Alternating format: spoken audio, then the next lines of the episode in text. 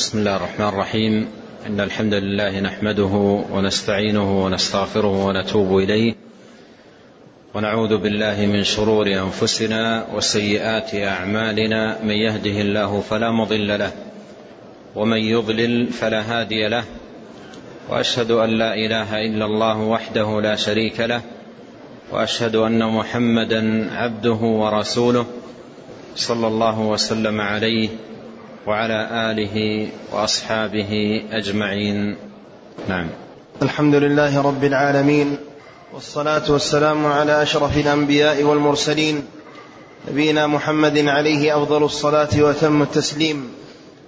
قال الإمام الأواب شيخ الإسلام محمد بن عبد الوهاب رحمه الله تعالى في كتابه أصول الإيمان باب الإيمان بالقدر وقول الله تعالى إن الذين سبقت لهم منا الحسنى أولئك عنها مبعدون.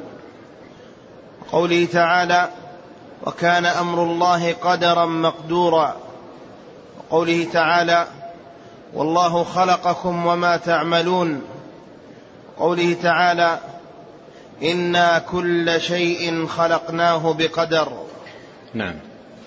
قال شيخ الإسلام محمد بن عبد الوهاب رحمه الله تعالى في كتابه أصول الإيمان.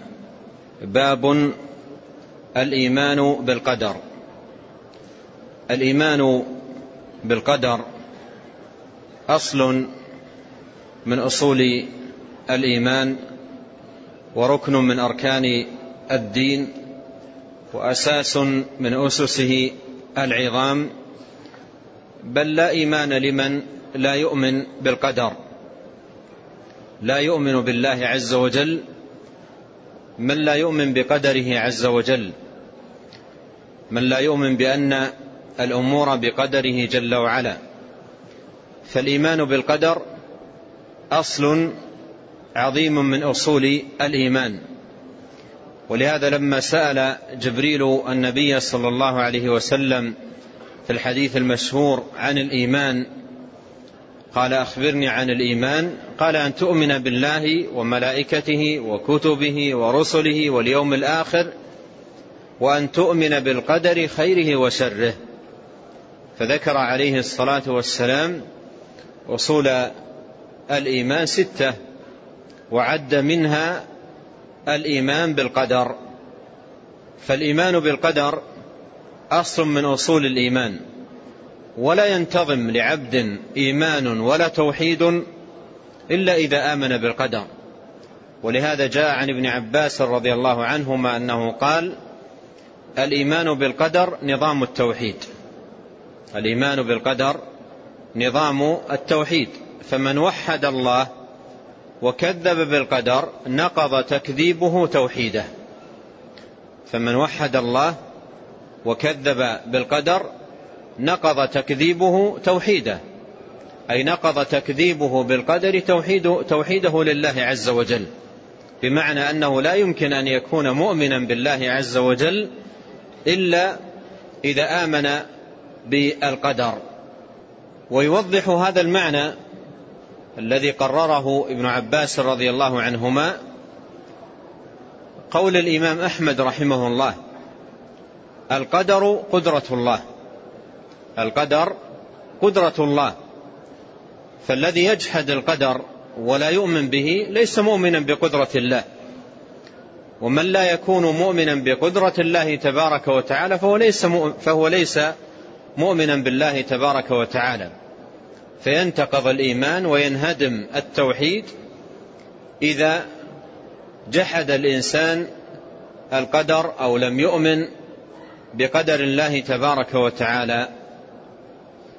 فالقدر أو الإيمان بالقدر أصل عظيم من أصول الإيمان وركن عظيم من أركان الدين ودعامة من دعائمه كما قال ابن أبي داود رحمه الله في حائيته المشهورة وبالقدر المقدور أيقن فإنه دعامة عقد الدين والدين أفيح.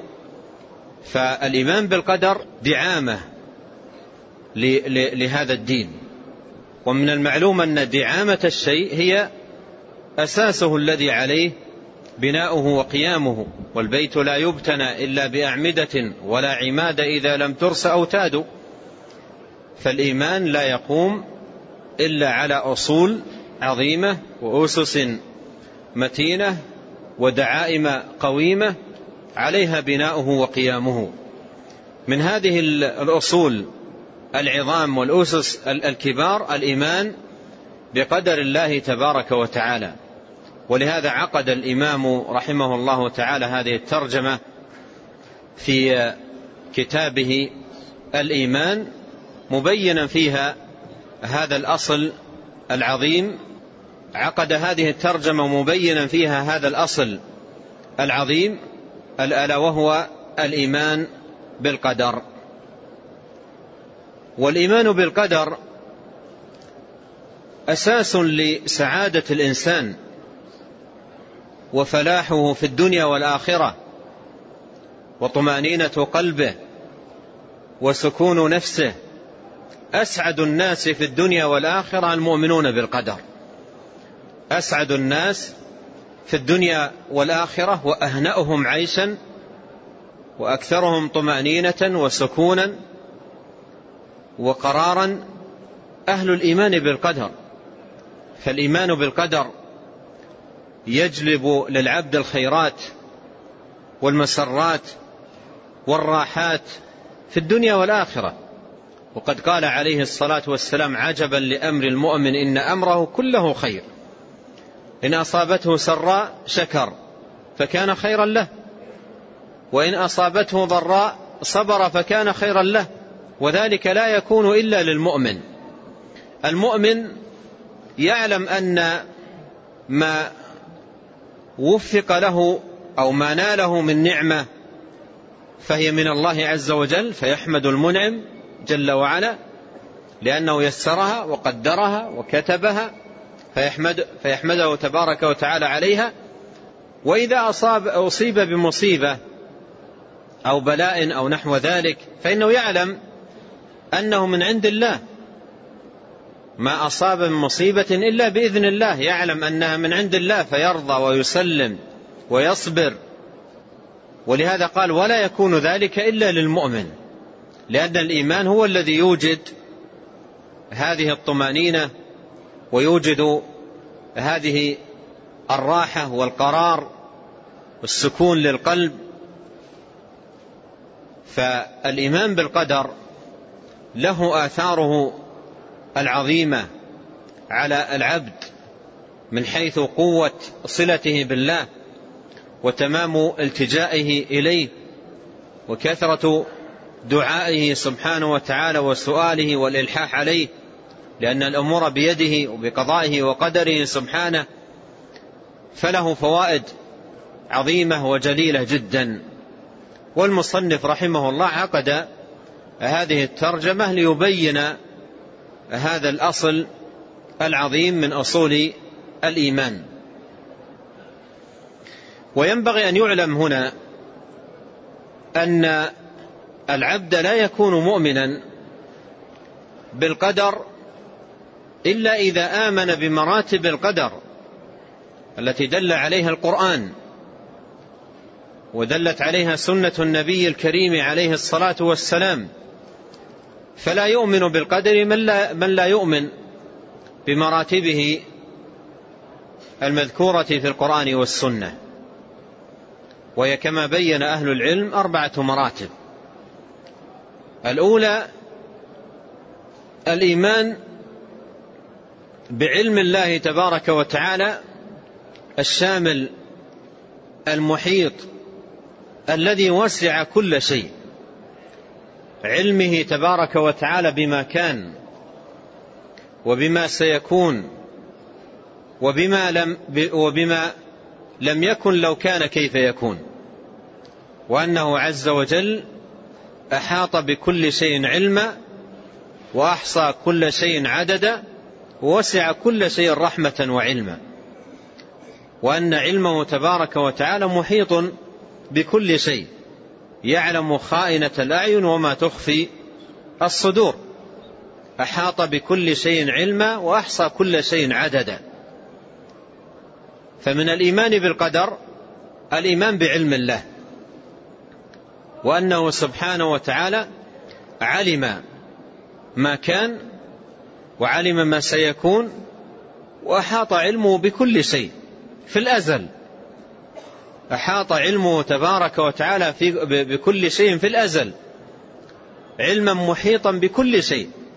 كل ما وقع وكل ما يقع أحاط به علم الله سبحانه وتعالى في الأزل. فمن الإيمان بالقدر الإيمان بعلم الله عز وجل وأنه علم محيط وسع كل شيء. الأمر الثاني أو المرتبة الثانية الإيمان بأن الله كتب ذلك أو كتب ما هو كائن مقادير الخلائق إلى يوم القيامة كتبه جل وعلا في اللوح المحفوظ. كتبه جل وعلا في اللوح المحفوظ. وهذه الكتابة لمقادير الخلائق كانت قبل خلق السماوات والأرض بخمسين ألف سنة. كانت قبل خلق السماوات والأرض بخمسين ألف سنة. كتبت مقادير الخلائق. الآن الذين بدأوا يتوافدون على هذه البلاد الطيبة لأداء فريضة الحج والعمرة وزيارة مسجد النبي عليه الصلاة والسلام هذا أمر كتبه الله عز وجل لهم قبل خلق السماوات والأرض. بخمسين ألف سنة كتب ذلك. وكل ما يكون كتب. وسيأتي الدليل عند المصنف رحمه الله من السنة إن الله كتب مقادير الخلائق قبل خلق السماوات والأرض بخمسين ألف سنة. كل شيء كتب. فمن الإيمان بالقدر أن نؤمن بأن الله عز وجل كتب كل شيء. كتب كل ما هو كائن إلى يوم القيامة. من حركة من سكون من قيام من قعود من نوم من طاعة من فجور من بر أو إحسان أو عصيان أو غير ذلك. كل ذلك كتب. كتبه الله سبحانه وتعالى في اللوح المحفوظ. إن ذلك في كتاب. إن ذلك على الله يسير. وكل شيء فعلوه في الزبر وكل صغير وكبير مستطر. فكل شيء كتب. كتبه الله سبحانه وتعالى في اللوح المحفوظ. فهذه المرتبة الثانية. فمن لا يؤمن بالكتابة لا يؤمن بالقدر. لأن من الإيمان بالقدر أن نؤمن بالكتابة. كما أن من الإيمان بالقدر أن نؤمن بعلم الله سبحانه وتعالى الذي أحاط بكل شيء. المرتبة الثالثة أن نؤمن بمشيئة الله سبحانه وتعالى النافذة وقدرته سبحانه وتعالى الشاملة. وأنه, وأنه جل وعلا على كل شيء قدير. وأن ما شاء كان وما لم يشأ لم يكن. وأن كل شيء يقع إنما يقع بمشيئته وإذنه جل وعلا. قالت قال تعالى لمن شاء منكم أن يستقيم وما تشاءون إلا أن يشاء الله رب العالمين. فالأمور لا يمكن أن تكون إلا بمشيئة مشيئة الله سبحانه وتعالى فمشيئته نافذة. مشيئته نافذة. ومعنى مشيئته نافذة أي, أي, أي أن أي شيء يشاءه لا بد أن ينفذ.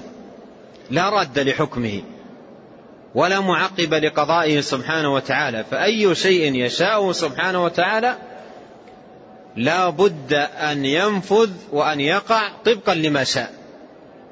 لأن مشيئته سبحانه وتعالى نافذة وقدرته جل وعز شاملة.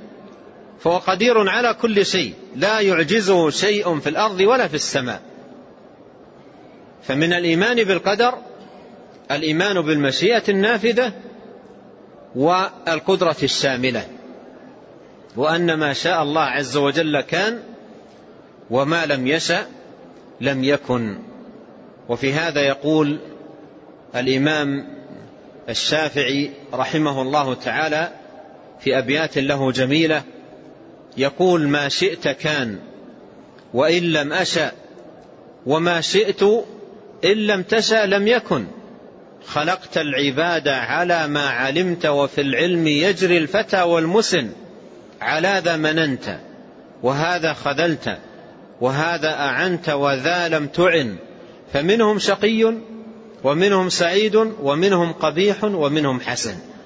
كل ذلك بتقدير الله سبحانه وتعالى. وكل ذلك بمشيئته سبحانه وتعالى النافذة. ما شئت كان وإن لم أشأ أي, أي شيء تشاءه يا الله يكون ويقع وإن لم أشأه أنا. والشيء الذي أشاءه أنا أي, أي, أي أيها العبد إن لم تشاءه يا الله لا يكون. وهذا هو معنى قوله سبحانه وتعالى لمن شاء منكم أن يستقيم وما تشاءون إلا أن يشاء الله رب العالمين.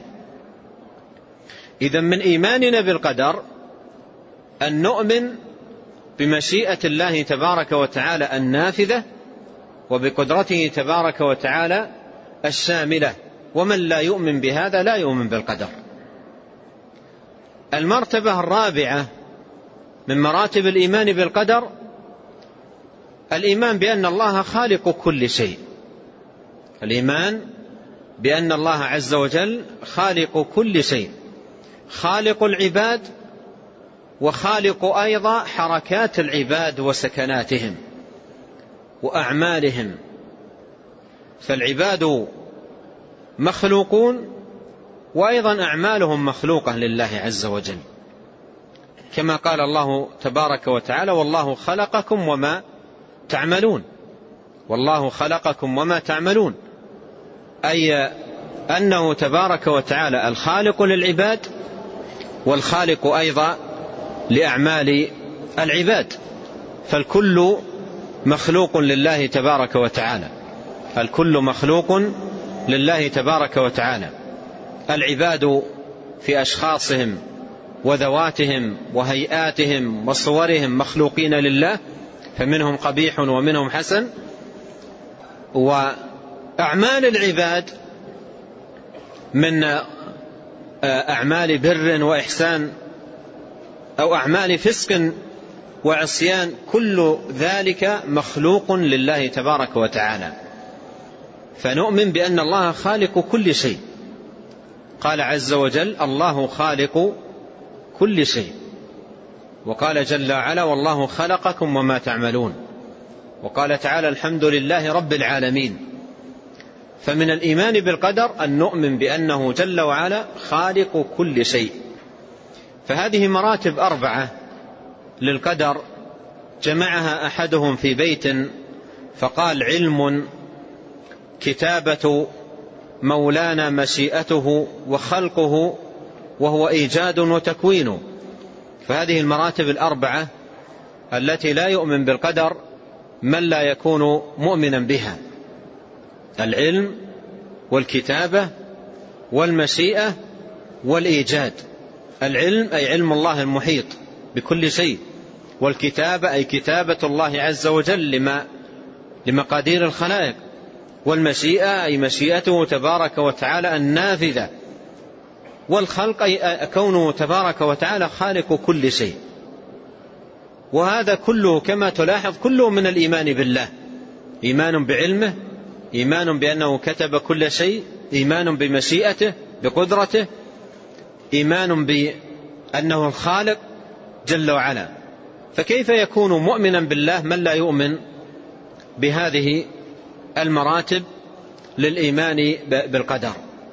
وبهذا البيان نعلم أن التوحيد كما قال ابن عباس رضي الله عنهما لا ينتظم ولا يستقيم ولا يصلح إلا إذا آمن العبد بأقدار الله تبارك وتعالى وأن الأمور كلها بقدر الله جل وعلا. وهذا الأصل العظيم من أصول الإيمان وردت عليه دلائل كثيرة تدل على آه، وجوب الإيمان بالقدر وتقرر أن الأمور كلها بقدر الله سبحانه وتعالى ومشيئته سبحانه. وهي كثيرة جدا في كتاب الله عز وجل وسنة نبيه صلوات الله وسلامه عليه. وقد أورد المصنف رحمه الله تعالى طرفا من هذه الأدلة. فبدأ أولا بقول الله سبحانه وتعالى إن الذين سبقت لهم منا الحسنى أولئك عنها مبعدون. إن الذين سبقت لهم منا الحسنى أولئك عنها أي عن النار التي ذكرت في الآية التي قبل هذه الآية. فهم عنها مبعدون أي لا يسمعون حسيسها ولا يقتربون منها ولا يدخلونها بل ينجيهم الله تبارك وتعالى منها بمنه وكرمه. والشاهد من الآية للترجمة قوله سبقت قوله تبارك وتعالى سبقت لهم منا الحسنى. سبقت لهم منا الحسنى أي فيما علمه الله سبحانه وتعالى في الأزل وكتبه تبارك وتعالى في اللوح المحفوظ. فمن علم الله سبحانه وتعالى في الأزل وكتب في اللوح المحفوظ أن لا يدخل النار لا يدخلها. لا يدخلها. لأن آه، أهل النار كتب الله عز وجل في, في اللوح المحفوظ من هم؟ وأعمالهم وما يقومون به؟ وأهل الجنة أيضا كتب الله سبحانه وتعالى في اللوح المحفوظ من هم وأعمالهم وما يقومون به. فالذي سبقت لهم من الله عز وجل الحسنى فيما علمه سبحانه وتعالى في الأزل وفيما كتبه تبارك وتعالى في اللوح المحفوظ هؤلاء مبعدون عن النار. هؤلاء مبعدون عن النار لا يدخلونها و ولا و وينجيهم الله تبارك وتعالى منها لأنهم سبقت لهم من الله تبارك وتعالى الحسنى. وهنا يتبين لك الفائدة العظيمة التي يربحها المؤمن عندما يكون مؤمنا بالقدر. وأن أهل الجنة كتبوا وأن أهل النار أيضا كتبوا. يظهر لك هنا الفائدة العظيمة. ألا وهي قوة التجاء المؤمن إلى الله سبحانه وتعالى وانطراحه بين يديه جل وعلا رجاء وطمعا ورغبا ورهبا في منه وفضله وجوده وإحسانه دعاء ورجاء وسؤالا وإلحاحا لأن الأمر كله بيد الله سبحانه وتعالى. عندما يقرأ المسلم هذه الآية متأملا لمعناها حقا وصدقا إن الذين لهم إن الذين سبقت لهم منا الحسنى أولئك عنها مبعدون قلبه يمتلئ طمعا في أن يكون من هؤلاء الذين سبقت لهم الحسنى من الله تبارك وتعالى. يرجو ذلك ويطمع ويسأل الله عز وجل أن يجعله من هؤلاء وأن يعيده من سبيل أهل الشقاء والهلاك. قال إن الذين سبقت لهم منا الحسنى أولئك عنها مبعدون. ثم أورد قول الله جل وعلا وكان أمر الله قدرا مقدورا. وهذا أيضا دليل من الأدلة الواضحة والصريحة على أن الأمور كلها بقدر. وكان أمر الله قدرا مقدورا. وهذا فيه بيان أن كل أمر يقع ويوجد على مر العصور واختلاف الأيام كل ذلك قدر. قدره الله سبحانه وتعالى وكتبه جل وعلا وكان أمر الله قدرا مقدورا. ليست الأمور تقع هكذا بدون سابق علم من الله عز وجل وبدون سابق كتابة أو تقدير ليست الأمور تقع على على هذا الوصف. بل الأمور كلها بقدر وكان أمر الله قدرا مقدورا. قال الله عز وجل في, في قصة موسى ثم جئت على قدر يا موسى. ليس مجيء موسى هكذا وإنما جاء لكون الله سبحانه وتعالى قدر ذلك. وكتبه سبحانه وتعالى. قال وكان أمر الله قدرا مقدورا. وقول الله تعالى والله خلقكم وما تعملون. والله خلقكم وما تعملون. وهذا فيه أن الأمور كلها خلق لله. العباد في أشخاصهم وذواتهم وهيئاتهم وأيضا في أعمالهم. من بر وفجور وطاعة وعصيان وإيمان وكفر وغير ذلك كل ذلك مخلوق لله. والله خلقكم وما تعملون أي وخلق ما تعملون. فالله عز وجل خالق كل شيء. ثم ختم أدلة القرآن بقول الله سبحانه وتعالى إنا كل شيء خلقناه بقدر. إنا كل شيء خلقناه بقدر. فكل شيء خلقه الله عز وجل وأوجده أوجده بقدر قدره سبحانه وتعالى وكتبه جل وعلا في اللوح المحفوظ ثم خلقه وأوجده كما قدره وكما كتبه سبحانه وتعالى في اللوح المحفوظ. فهذه بعض الأدلة من القرآن الكريم على الإيمان بالقدر. سبح اسم ربك الأعلى الذي خلق فسوى والذي قدر فهدى. فالأمور كلها بقدره تبارك وتعالى.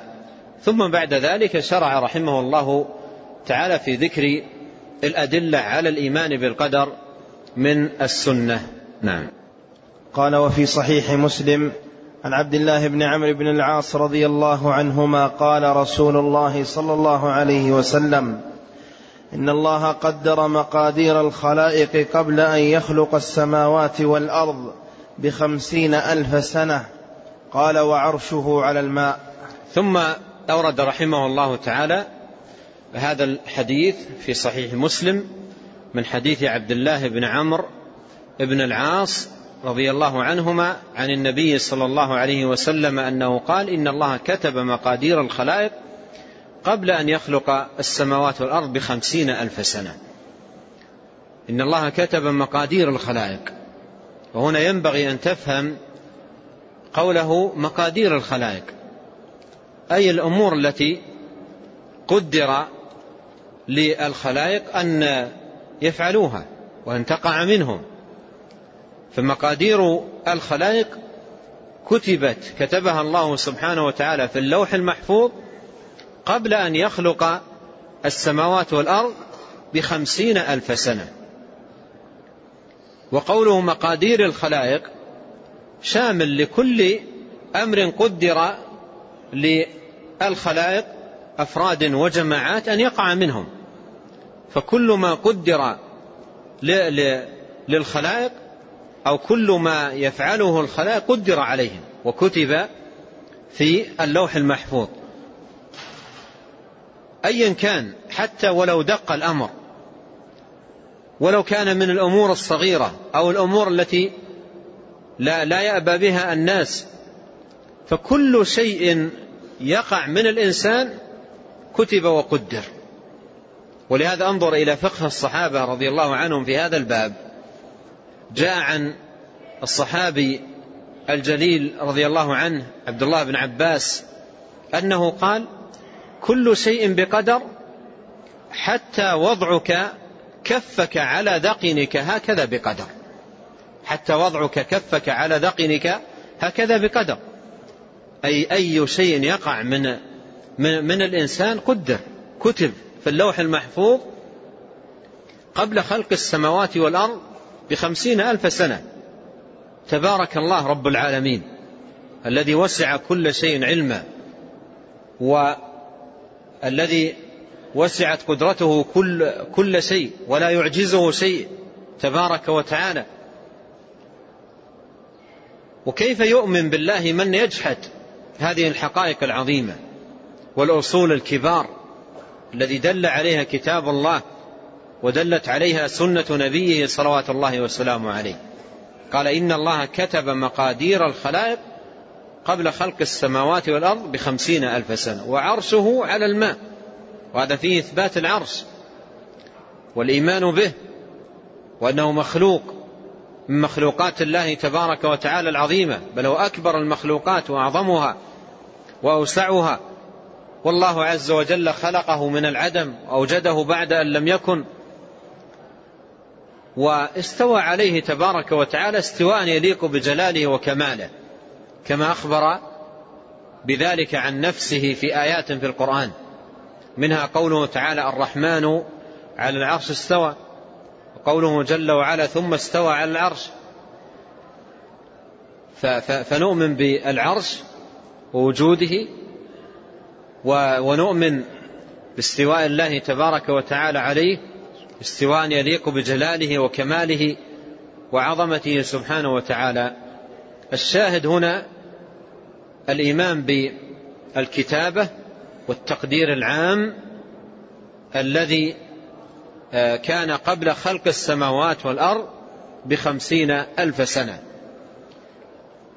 والله سبحانه وتعالى من حكمته في هذه المخلوقات وعموم الكائنات أنه قدر كل ما هو كائن منها تقديرا عاما شاملا قبل خلق السماوات والأرض بخمسين ألف سنة. ثم بعد هذا التقدير العام الشامل تأتي تقديرات أخرى مندرجة وداخلة في هذا التقدير العام. وسيذكر المصنف رحمه الله تعالى تلك التقديرات التي آه، آه، التي هي داخلة في هذا التقدير العام كالتقدير الذي قدره الله سبحانه وتعالى على الخلائق عندما أخرجهم من ظهر أبيهم آدم وأشهدهم على أنفسهم ألست بربكم؟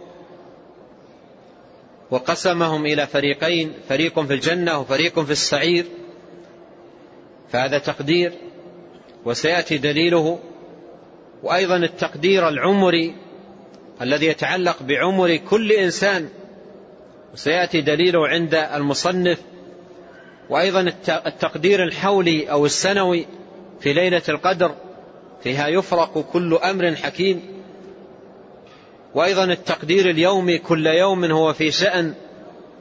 فهذه التقديرات كلها داخلة ومندرجة في التقدير العام. فهي تقديرات من بعد تقدير أي من بعد التقدير العام الذي قدره الله سبحانه وتعالى وكتبه. قبل خلق السماوات والأرض بخمسين ألف سنة. نعم. قال وعن علي بن أبي طالب رضي الله عنه قال قال رسول الله صلى الله عليه وسلم ما منكم من أحد إلا وقد كتب مقعده من النار ومقعده من الجنة. قال قالوا يا رسول الله أفلا نتكل على كتابنا وندع العمل قال اعملوا فكل ميسر لما خلق له. أما من كان من أهل السعادة فسييسر لعمل أهل السعادة. وأما من كان من أهل الشقاوة فسييسر لعمل أهل الشقاوة. ثم قرأ فأما من أعطى واتقى وصدق بالحسنى فسنيسره لليسرى. متفق عليه. ثم أورد رحمه الله تعالى حديث علي بن أبي طالب رضي الله عنه وأرضاه آه، أن النبي صلى الله عليه وسلم قال ما منكم من أحد إلا وقد كتب مقعده من النار ومقعده من الجنة. وهذا هو موضع الشاهد من الحديث للترجمة أن المقادير كتبت. والتقدير هنا مثل سابقه التقدير العام الذي كان قبل خلق السماوات والأرض بخمسين ألف سنة وأن رب العالمين جل وعلا كتب مقادير الخلائق في اللوح المحفوظ قبل خلقه خلقه السماوات والأرض بخمسين ألف سنة. فقوله هنا في حديث علي رضي الله عنه وقد كتب مقعده كتب مقعده أي كتب في اللوح المحفوظ قبل خلق السماوات والأرض بخمسين ألف سنة. فهذا هو التقدير العام. هذا هو التقدير العام وهو نظير ما دل عليه الحديث السابق حديث عبد الله بن عمرو بن العاص رضي الله عنهما. قال ما منكم من أحد. وهذا أيضا يفيد العموم وأنه لا يشذ أحد ولا يند. فكل فرد من أفراد الناس كل عمل من أعماله كتب في اللوح المحفوظ. وكتب هل هو من أهل الجنة أو من أهل النار. كل كل فرد من من أفراد الناس كتب أمره وحاله وأعماله كل ذلك كتب. ولهذا قال عليه الصلاة والسلام ما منكم من أحد إلا وقد كتب مقعده من النار ومقعده من الجنة. إلا كتب مقعده من النار ومقعده من الجنة. هنا عندما يسمع المؤمن هذه الأدلة البينة في باب القدر وأن الأمور قدرت وكتبت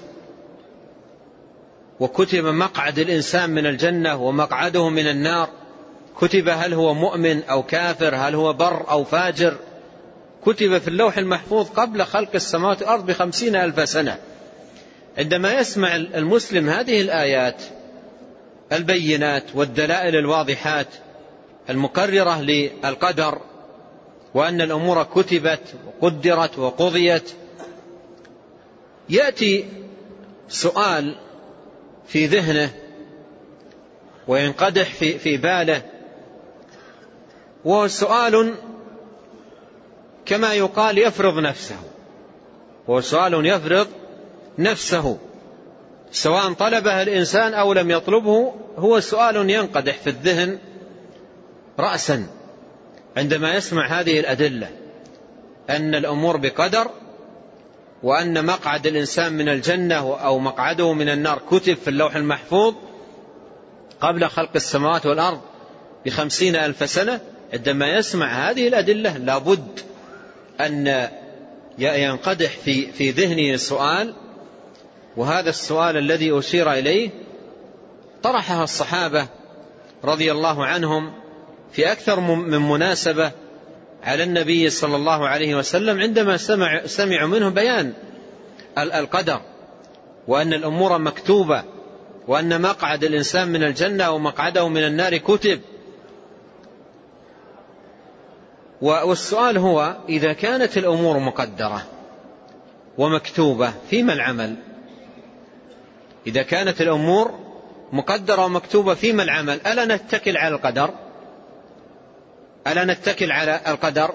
ألا يقول الواحد منا طالما أن الأمور كتبت وقدرت وعلم مقعد الإنسان من الجنة أو مقعده من النار ليس هناك حاجة للعمل. بل آه لا أعمل شيئا متكلا على قدري السابق وعلى ما كتبه الله تبارك وتعالى علي في القدر في في على ما كتبه الله علي في اللوح المحفوظ. ولهذا قال علي رضي الله عنه ومثل هذا السؤال جاء عن غير واحد من الصحابة. قال علي قالوا يا رسول الله أفلا نتكل على كتابنا وندع العمل؟ هذا السؤال مبني على التقرير السابق. النبي صلى الله عليه وسلم ذكر لهم أن ما من أحد إلا وعلم مقعده من الجنة ومقعده من النار.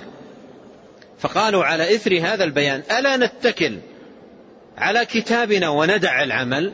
وجاء في بعض الروايات أنهم قالوا ففيما العمل يا رسول الله؟ ففيما العمل؟ طالما أن الأمر كتب وقدر ألا نتكل على كتابنا وندع العمل نتكل أي نعتمد.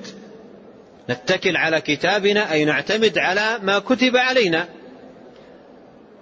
ونبني على ذلك. وندع العمل. لا نعمل.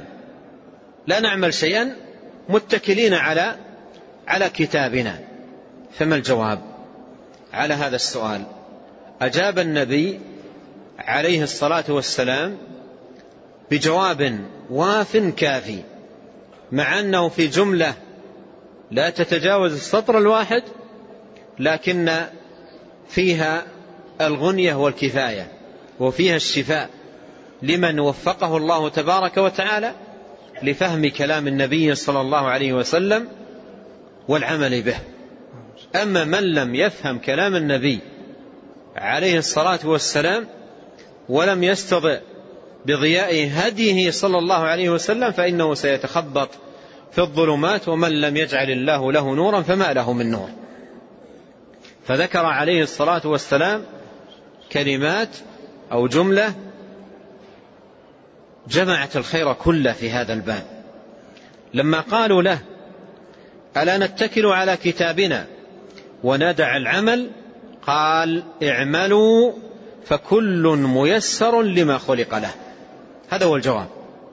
اعملوا فكل ميسر لما خلق له وما بعده بيان له. أما الجواب انتهى هنا.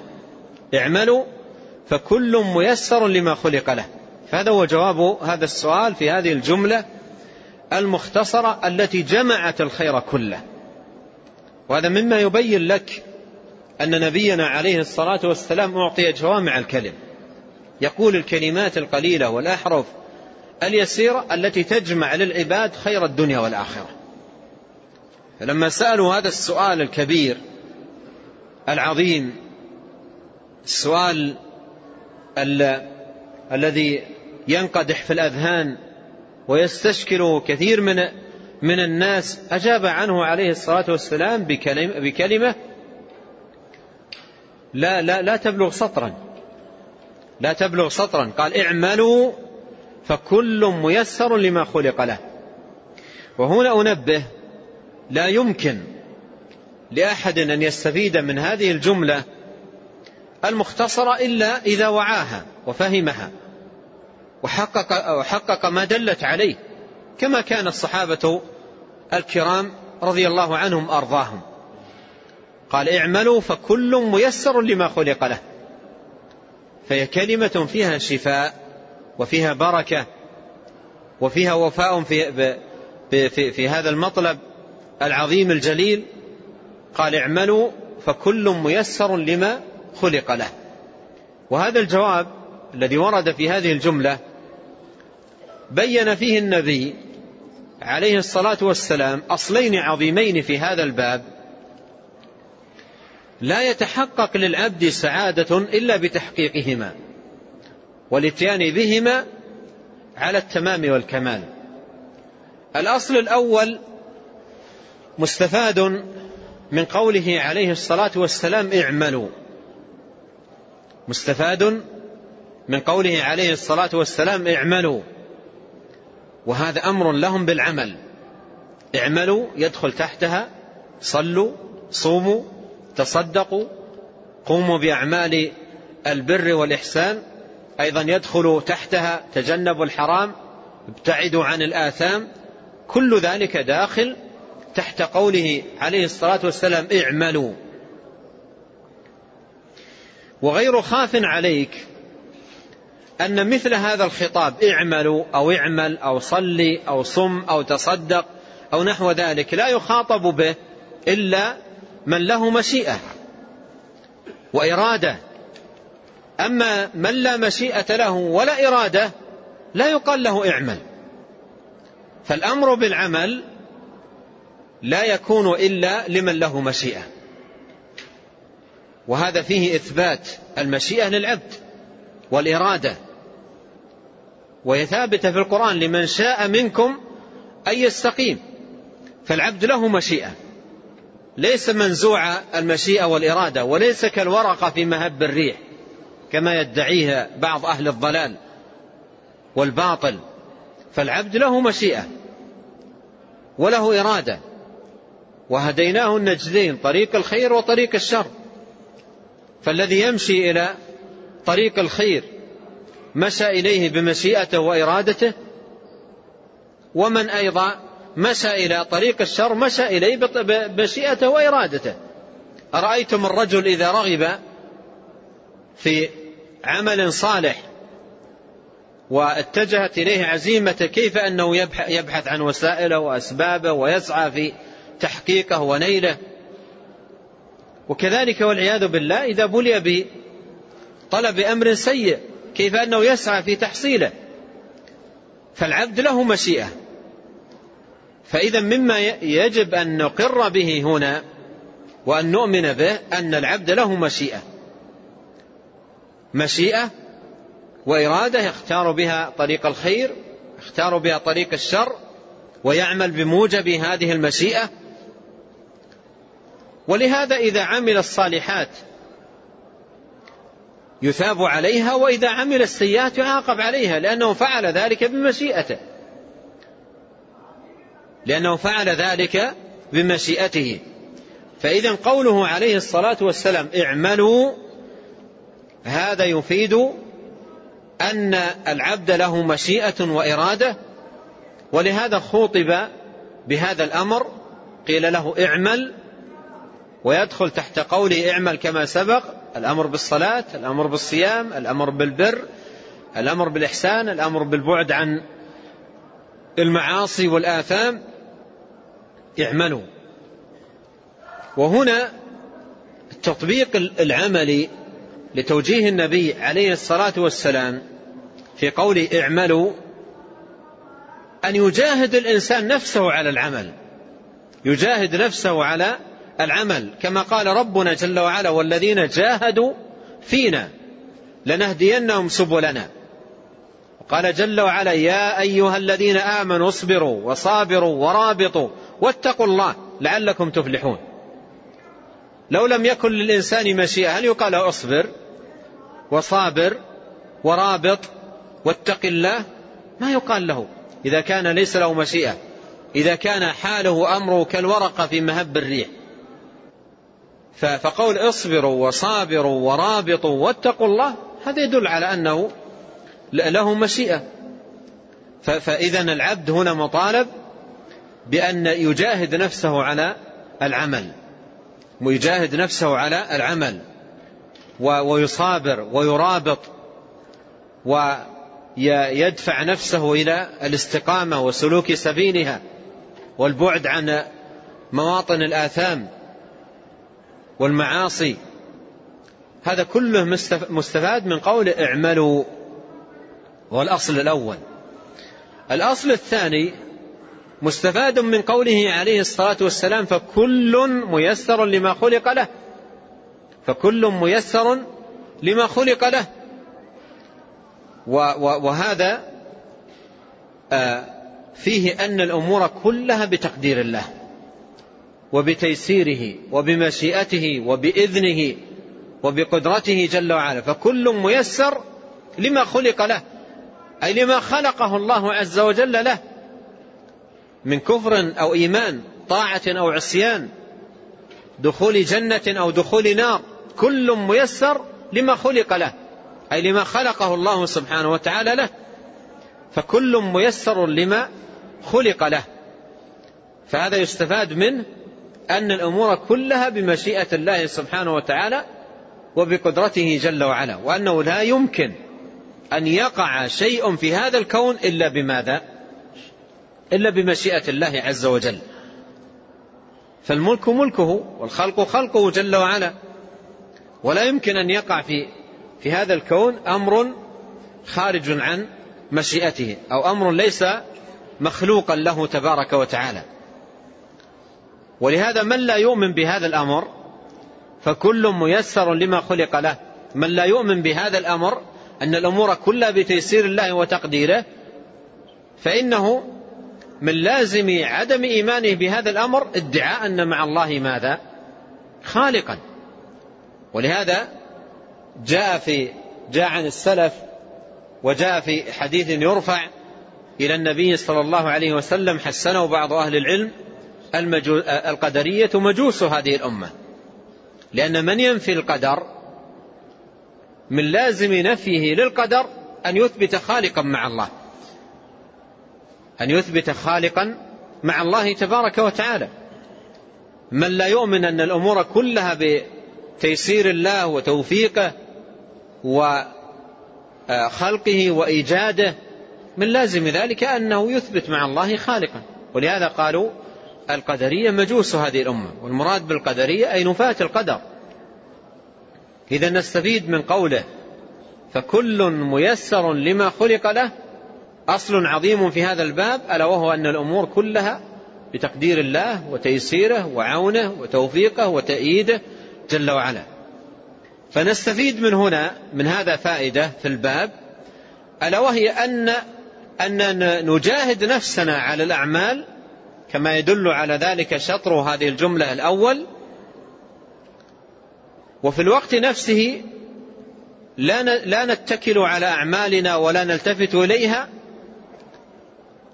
بل نتوكل على على الله سبحانه وتعالى ونطلب مده وعونه وتوفيقه سبحانه. قال فكل ميسر لما خلق له.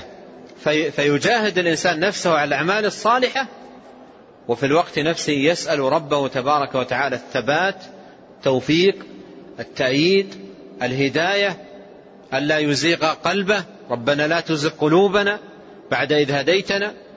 اللهم إني أسألك الهدى والتقى والعفة والغنى. اللهم إني أسألك الهدى والسداد. اللهم لك أسلمت وبك آمنت وعليك توكلت وإليك أنبت وبك خاصمت. أعوذ بعزتك لا إله إلا أنت أن تضلني. فأنت الحي الذي لا يموت. هذه كلها أحاديث ثابتة عن نبينا عليه الصلاة والسلام. وكان إذا خرج من بيته قال اللهم إني أعوذ بك أن أضل أو أضل أو أزل أو أزل أو أظلم أو أظلم أو أجهل أو يجهل علي. لأن الأمور بقدره جل وعلا. لأن الأمور بقدره سبحانه. ف فإذا الجواب المسدد في هذا الباب في السؤال الذي طرحه الصحابة ألا نتكل على القدر وندع العمل؟ ألا نتكل على كتابنا وندع العمل؟ قال اعملوا فكل ميسر لما خلق له. أي جاهد نفسك على الأعمال الصالحات والبعد عن الأعمال السيئات وسل الله التيسير واطلب منه العون والتوفيق. كما قال جل وعلا إياك نعبد وإياك نستعين. كما قال جل وعلا فاعبده توكل عليه. كما قال عليه الصلاة والسلام احرص على ما ينفعك واستعن بالله. كما قال عليه الصلاة والسلام اعقلها وتوكل. فجمع عليه الصلاة والسلام بين هذين الأمرين. وكما قدمت هذا الجواب جواب وافي في الباب اعملوا فكل ميسر لما خلق له. وخلاصة الجواب أنه لا بد لكل عبد في هذا الباب ولينال السعادة في الدنيا والآخرة أن يحرص على فعل الأسباب ويجاهد نفسه عليها الأسباب الطيبة التي ينال بها رضا الله والفوز بجنته والنجاة من غضبه وفي الوقت نفسه يسأل الله عز وجل دوما وأبدا التوفيق والسداد والهداية والرشاد ويتعوذ به جل وعلا من الزيغ والضلال والانحراف قال اعملوا فكل ميسر لما خلق له فمن كان من أهل السعادة يسره الله أما من كان من أهل السعادة فيسره, فيسره الله لعمل أهل السعادة وأما من كان من أهل الشقاوة فسييسره الله لعمل أهل الشقاوة. أما من كان من أهل السعادة أي من كان ممن كتب الله عز وجل لهم السعادة في اللوح المحفوظ فسييسره الله لعمل أهل السعادة. وهذا معنى قوله فكل ميسر لما خلق له. إن خلق للسعادة يسر لعملها وإن خلق للشقاوة يسر لعملها. أما من كان من أهل السعادة فسييسره الله لعمل أهل السعادة وأما من كان من أهل الشقاوة فسييسره الله لعمل أهل الشقاوة. إذا السعادة لها أهل كتبوا في اللوح المحفوظ والشقاوة لها أهل كتبوا, كتبوا في اللوح المحفوظ ومن كان من أهل السعادة يسره الله لعمل أهل السعادة ومن كان من أهل الشقاوة يسره الله لعمل أهل الشقاوة وهذا يتطلب من المسلم كما قدمت وكما جاء مبينا في الحديث أن يجاهد نفسه على العمل بعمل أهل السعادة ويطلب من الله التيسير. وبيان ذلك في الآية التي أوردها النبي عليه الصلاة والسلام والآيات. قال تعالى فأما من أعطى واتقى وصدق بالحسنى. لاحظ هذه أسباب يفعلها العبد.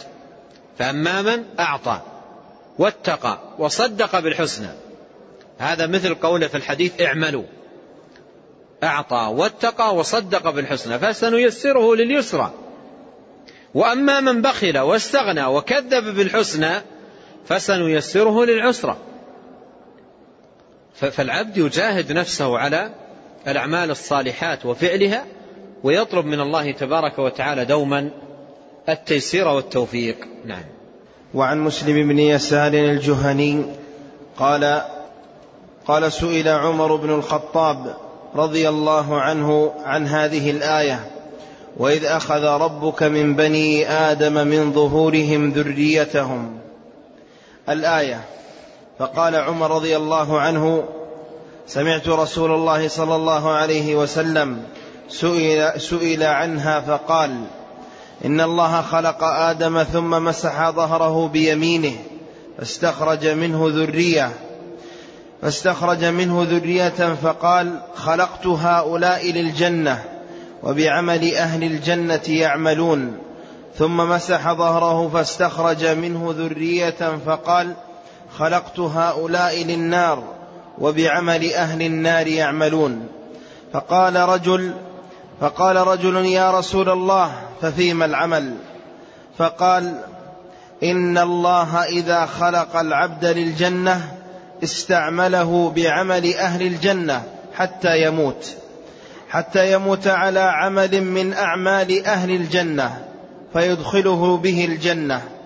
وإذا خلق العبد للنار استعمله بعمل أهل النار حتى يموت حتى يموت على عمل من أعمال أهل النار فيدخله النار. رواه مالك.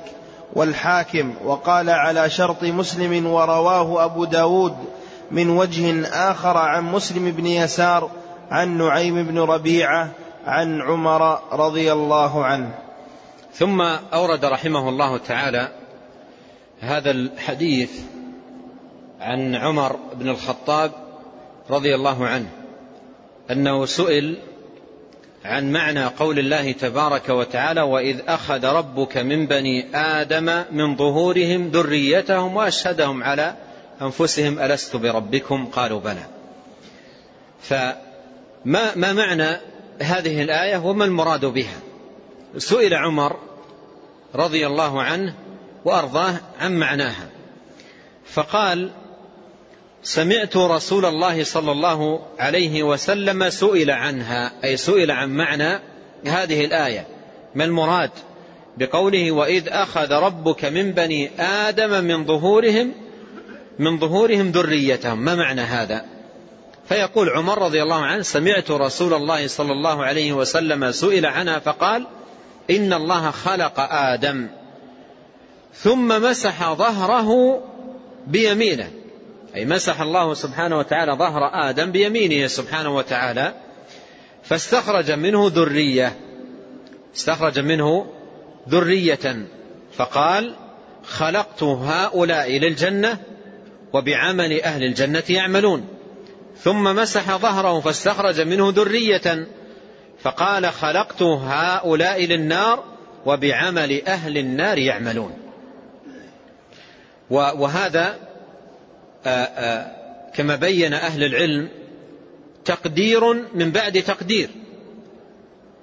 تقدير داخل في التقدير العام الذي مر في حديث عبد الله بن عمر بن العاص. تقدير عندما أخرج الله سبحانه وتعالى ذرية آدم من ظهره وأشهدهم على أنفسهم ألست بربكم؟ أخرجهم في عالم من العوالم أوجدهم تبارك وتعالى وأشهدهم على أنفسهم ألست بربكم؟ وقسمهم فريقين. فريق في الجنة كما قال هنا خلقت هؤلاء للجنة وبعمل أهل الجنة يعملون. ثم أخرج من ظهره ذرية وقال خلقت هؤلاء للنار وبعمل أهل النار يعملون. فهذا يسميه أهل العلم التقدير الذي كان عندما أخرج ذرية آدم من ظهره وجعلهم فريقين فريق في الجنة وفريق في السعير. وهذا التقدير داخل في التقدير العام داخل في التقدير الذي كتب في اللوح المحفوظ قبل خلق السماوات والأرض بخمسين ألف سنة. لما ذكر النبي صلى الله عليه وسلم للصحابة هذا الأمر طرحوا السؤال المتقدم. قال رجل يا رسول الله ففيما العمل؟ قول هذا الرجل ففيما العمل؟ هو نظير ما تقدم في حديث علي. ماذا؟ ألا نتكل على كتابنا وندع العمل؟ وكما قلت لكم سابقا هذا سؤال ماذا؟ يطرح نفسه. عندما يسمع الإنسان أن أهل الجنة كتبوا وأهل النار كتبوا وأن هذا كله في اللوح المحفوظ قدر وقضي. يأتي هذا السؤال ففيما العمل؟ أو ألا نتكل على القدر؟ أو ألا ندع العمل؟ قال رجل ففيما العمل يا رسول الله؟ فقال صلى الله عليه وسلم إن الله إذا خلق العبد للنار استعمله بعمل أهل النار حتى يموت على عمل من أعمال أهل النار فيدخل النار. إن الله إذا خلق العبد للنار استعمله بعمل أهل النار حتى يموت على عمل من أعمال أهل النار فيدخل النار. وهذا فيه تنبيه لما سبق. بيانه في حديثه عليه الصلاة والسلام ألا وهو أن العبد ينبغي عليه أن أن يجاهد نفسه على العمل بعمل أهل الجنة والبعد عن أعمال أهل النار ويسأل ربه تبارك وتعالى العون والتيسير والتوفيق كما جاء في الدعاء الذي علمه النبي عليه الصلاة والسلام عائشة رضي الله عنها وفي المسند وغيره قال و قال و وأن تجعل كل قضاء قضيته لي خيرا. وأن تجعل كل قضاء قضيته لي خيرا. يسأل الله عز وجل أن أن يقدر له الخير وأن يكتب له الخير حيث كان. يرجو الله سبحانه وتعالى يطمع في فضله وفي الوقت نفسه يجاهد يجاهدها على الأعمال الصالحات. الشاهد أن هذا الحديث فيه تقدير داخل في التقدير العام الذي كان كتب في في اللوح المحفوظ وهو التقدير الذي آه، قدره الله عز وجل على الخلائق عندما أخرجهم من ظهر أبيهم آدم وقسمهم إلى فريقين فريق في الجنة وفريق في السعير. وهذا الحديث في, في سنده شيء من الكلام لكن هناك شواهد آه، له يتقوى بها ويكون بها صحيحا لغيره ومن شواهده الحديث الآتي بعده. نعم. وقال إسحاق بن راهو وقال إسحاق بن راهوية حدثنا بقية بن الوليد قال أخبرني الزبيدي محمد بن الوليد عن راشد بن سعد عن عبد الرحمن بن أبي قتادة عن أبيه عن هشام عن هشام بن حكيم بن حزام أن رجلا قال يا رسول الله أتبتدأ الأعمال أم قد قضي القضاء؟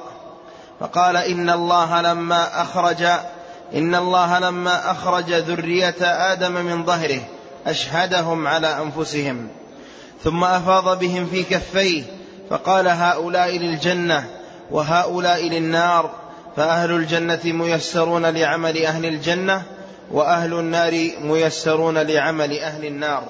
ثم أورد رحمه الله تعالى هذا الحديث أن رجلا سأل النبي صلى الله عليه وسلم فقال يا رسول الله أنا أبتدئ الأعمال أم قد قضي القضاء؟ أنا ابتدئ الأعمال أم قضي القضاء؟ معنى قول الرجل في سؤاله أنا ابتدي الأعمال. أي هل أن أعمالنا ليست مقدرة؟ وليست مكتوبة؟ فنفعلها نحن ابتداء دون أن تكتب علينا ودون أن تقدر؟ أي أن الأمر أنف. وليس مقدرا هل هذا هل هذا هو هل الأمر كذلك؟ أن ابتدئ الأعمال؟ أي هل الأعمال تقع منا ابتداء دون قضاء مسبق ودون قدر مسبق؟ أم قد قضي القضاء؟ أم قد قضي القضاء؟ أي الأمرين؟ هل الأعمال التي تقع منا تقع ابتداء دون أن تقدر؟ أم هي مقدرة ومقضية علينا ومكتوبة علينا؟ أي الأمرين؟ الحق والصواب. يسأل النبي. عليه الصلاة والسلام. فقال صلى الله عليه وسلم إن الله لما أخرج ذرية آدم من ظهره أشهدهم على أنفسهم. ثم أفاض بهم في كفيه. فقال هؤلاء للجنة وهؤلاء للنار فأهل الجنة ميسرون لعمل أهل الجنة وأهل النار ميسرون لعمل أهل النار. فبين عليه الصلاة والسلام أن الأمر قدر وقضي وليس أمرا أنفا وليس أمرا يقع ابتداء من العباد دون سبق تقدير وقضاء بل الأمر قدر وقضي. هذا هو معنى الجواب ومفاده. قال إن الله لما أخرج ذرية آدم من ظهره أشهدهم على أنفسهم ثم أفاض بهم في كفه فقال هؤلاء للجنة وهؤلاء للنار. هذا في العالم الذي أخرج فيه الناس من ظهر آدم كما تدل عليه الآية الكريمة والأحاديث المبينة لمعناها قسمهم الله عز وجل لما أخرجهم من ظهر أبيهم إلى فريقين. قال هؤلاء للجنة وبعملها يعملون وهؤلاء للنار وبعملها يعملون. أي أن الأمر مقضي ومقدر ومكتوب مكتوب على كل إنسان هل هو من أهل الجنة أو من أهل النار. ومن كان قدر له أنه من أهل الجنة فإنه بعملها يعمل ومن قدر له أنه من أهل النار فإنه بعملها يعمل. والواجب على من عرف هذا الأمر وفهمه من كلام نبينا عليه الصلاة والسلام أن يجاهد نفسه على تحقيق التوجيه النبوي الكريم الذي مر معنا في حديث علي اعملوا فكل ميسر لما خلق له وهذه منهج في الباب. اعملوا فكل ميسر لما خلق له. وكلما آه، وقع في نفسك شيء من التكاسل أو التثبط أو التواني أو نحو ذلك فداوها بهذه الكلمة. اعملوا فكل ميسر لما خلق له. اعملوا أي جاهد نفسك على العمل. لا تتوانى ولا تكسل ولا تفتر عن أمور الخير وأبواب البر. فكل ميسر لما خلق له سل الله تبارك وتعالى العون والتيسير والتوفيق. نعم. وعن عبد الله بن مسعود رضي الله عنه قال حدثنا رسول الله صلى الله عليه وسلم وهو الصادق المصدوق. إن أحدكم يجمع خلقه في بطن أمه أربعين يوما نطفة ثم يكون علقة مثل ذلك ثم يكون مضغة مثل ذلك ثم يبعث الله إليه ملكا بأربع كلمات فيكتب عمله وأجله ورزقه وشقي أو سعيد ثم ينفخ فيه الروح فوالذي لا إله غيره إن أحدكم يعمل بعمل أهل الجنة حتى ما يكون بينه وبينها إلا ذراع فيسبق فيسبق عليه الكتاب فيعمل بعمل أهل النار فيدخلها. وإن أحدكم ليعمل بعمل أهل النار حتى ما يكون بينه وبينها إلا ذراع فيسبق عليه الكتاب فيعمل بعمل أهل الجنة فيدخلها. متفق عليه. لعلنا نكتفي اليوم. الله تعالى يمكن يحتاج وقت. والله تعالى أعلم. وصلى الله وسلم على عبد الله ورسوله نبينا محمد وآله وصحبه أجمعين. أحسن الله إليكم وبارك فيكم ونفعنا الله بما قلتم. وغفر الله لنا ولكم وللمسلمين أجمعين. هذا السائل يقول هل يجوز للإنسان أن يقول اللهم إن كنت كتبتني من أهل النار فاكتبني من أهل الجنة؟ الواجب على الإنسان في, في باب الدعاء أن يكون دائما مرتبطا بالدعوات المأثورة عن النبي صلى الله عليه وسلم. فإنها وهذا أمر أؤكد عليه في مناسبات كثيرة فيما يتعلق بالدعاء الماثور عنه صلوات الله وسلامه عليه فإنه جمع بين أمرين. الأمر الأول السلامة والعصمة الدعوات الماثورة عن النبي صلى الله عليه وسلم سالمة ومعصومة ليس فيها خطأ. ومعنى ذلك أدعو بالدعاء وأنت مطمئن ما يحتاج أن تسأل. الآن هذا الدعاء آه، صاحب هذا السؤال ومن يسمع هذا الدعاء لا يكون مطمئنا يحتاج إلى أن يسأل هل هو سالم أو غير سالم. لكن إذا صح الحديث عن النبي صلى الله عليه وسلم وثبت هل يحتاج أن تسأل أحدا من الناس هل, هل هذا الدعاء سليم أو غير سليم؟ أبدا.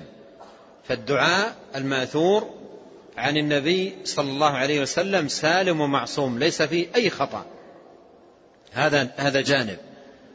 الجانب الآخر الدعاء الماثور عن النبي صلى الله عليه وسلم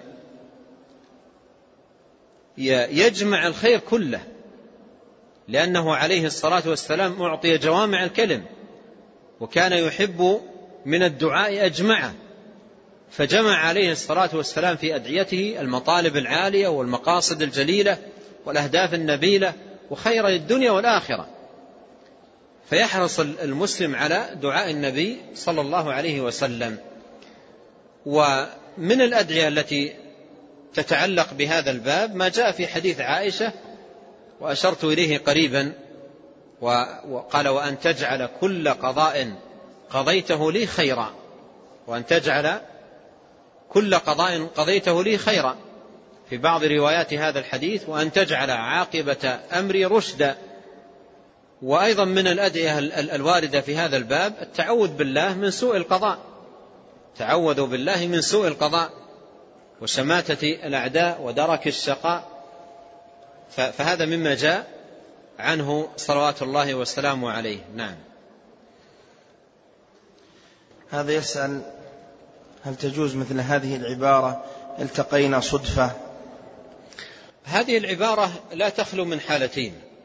إما أن أن يقول التقينا صدفة أو اتفاقا وهو في قرارة نفسه آه، آه، يؤمن بأنها بتقدير الله أن الله كتب ذلك وقدره ليس أمرا خارجا عن ما قدره الله سبحانه وتعالى وقضاه. أو أو يقولها دون آه، أن يكون منه إيمان بهذا الأمر. فالثاني خطأ وخلل في في الإيمان والدين والأول لا بأس به. وإذا آه، ضم إلى ذلك يعني آه، بتوفيق الله بتيسير الله عز وجل يقول التقينا أو تواجهنا صدفة أو مصادفة أو اتفاقا بتوفيق من الله عز وجل وتيسير فلا شك أن هذا أكمل. نعم. هذا يسأل يقول ما معنى حديث لا يرد القدر إلا الدعاء؟ وإذا صح هذا الحديث فهل يفيد أن القدر يمكن أن يتغير؟